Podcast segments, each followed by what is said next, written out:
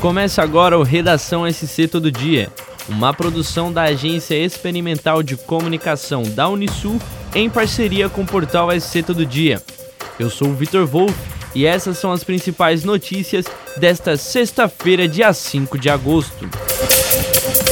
Uma força-tarefa conjunta chamada de Operação Lux integrada por agentes da Polícia Rodoviária Federal, Polícia Militar, Guarda Municipal de São José, Vigilância Sanitária, Corpo de Bombeiros e Secretaria de Urbanismo e Serviços e interditou na noite desta quarta-feira, dia 3, uma casa noturna às margens da BR-101 em São José.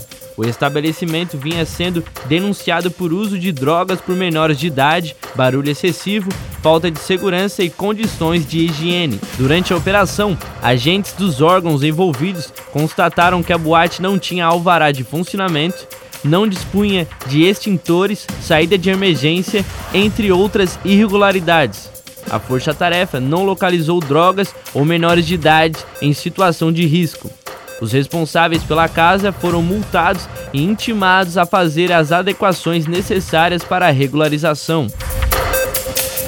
Nesta quinta-feira, dia 4, em uma ação conjunta entre a Divisão de Investigação Criminal da Polícia Civil de Blumenau e a Delegacia de Polícia de Gaspar, policiais civis localizaram aproximadamente 100 quilos de carnes nobres, além de bebidas e fruto do mar que haviam sido furtados no bairro Margem Esquerda, em Gaspar. Após uma denúncia anônima, os policiais civis foram até uma residência em Gaspar e lá localizaram três geladeiras abarrotadas com diversos produtos furtados do restaurante.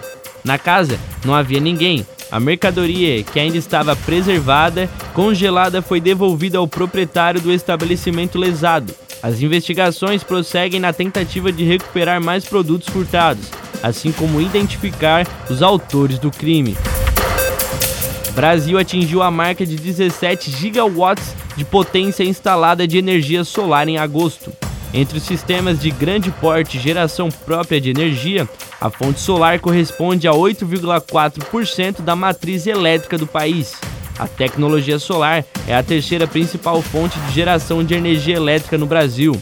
De acordo com a Associação Brasileira de Energia Solar, a Absolar, desde 2012 já foram investidos 90 bilhões e 500 milhões no setor, gerando 24 bilhões e 600 milhões em arrecadação para o governo e mais de 514 mil empregos. O uso da fonte solar também evitou a emissão de 25 milhões e 500 mil de toneladas de gases carbônicos pela produção da eletricidade.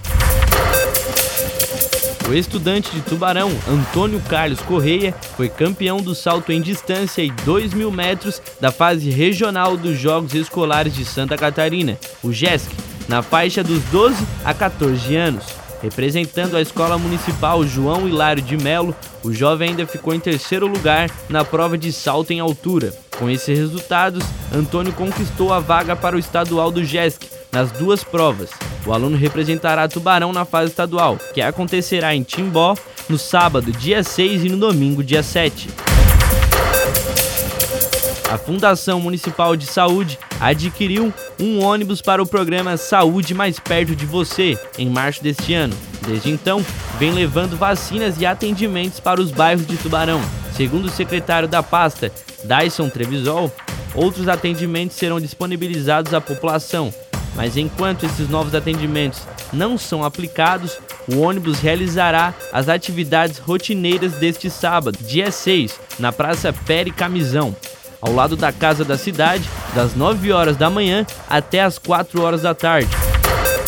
As notícias recentes com repercussão nacional sobre casos de aborto trazem à tona uma outra questão: os métodos contraceptivos e a relação com a saúde pública. De acordo com o Ministério da Saúde, o Sistema Único de Saúde oferece oito tipos de contraceptivos, além dos processos de vasectomia e laqueadura, se o homem ou a mulher tiver mais de 25 anos ou dois filhos.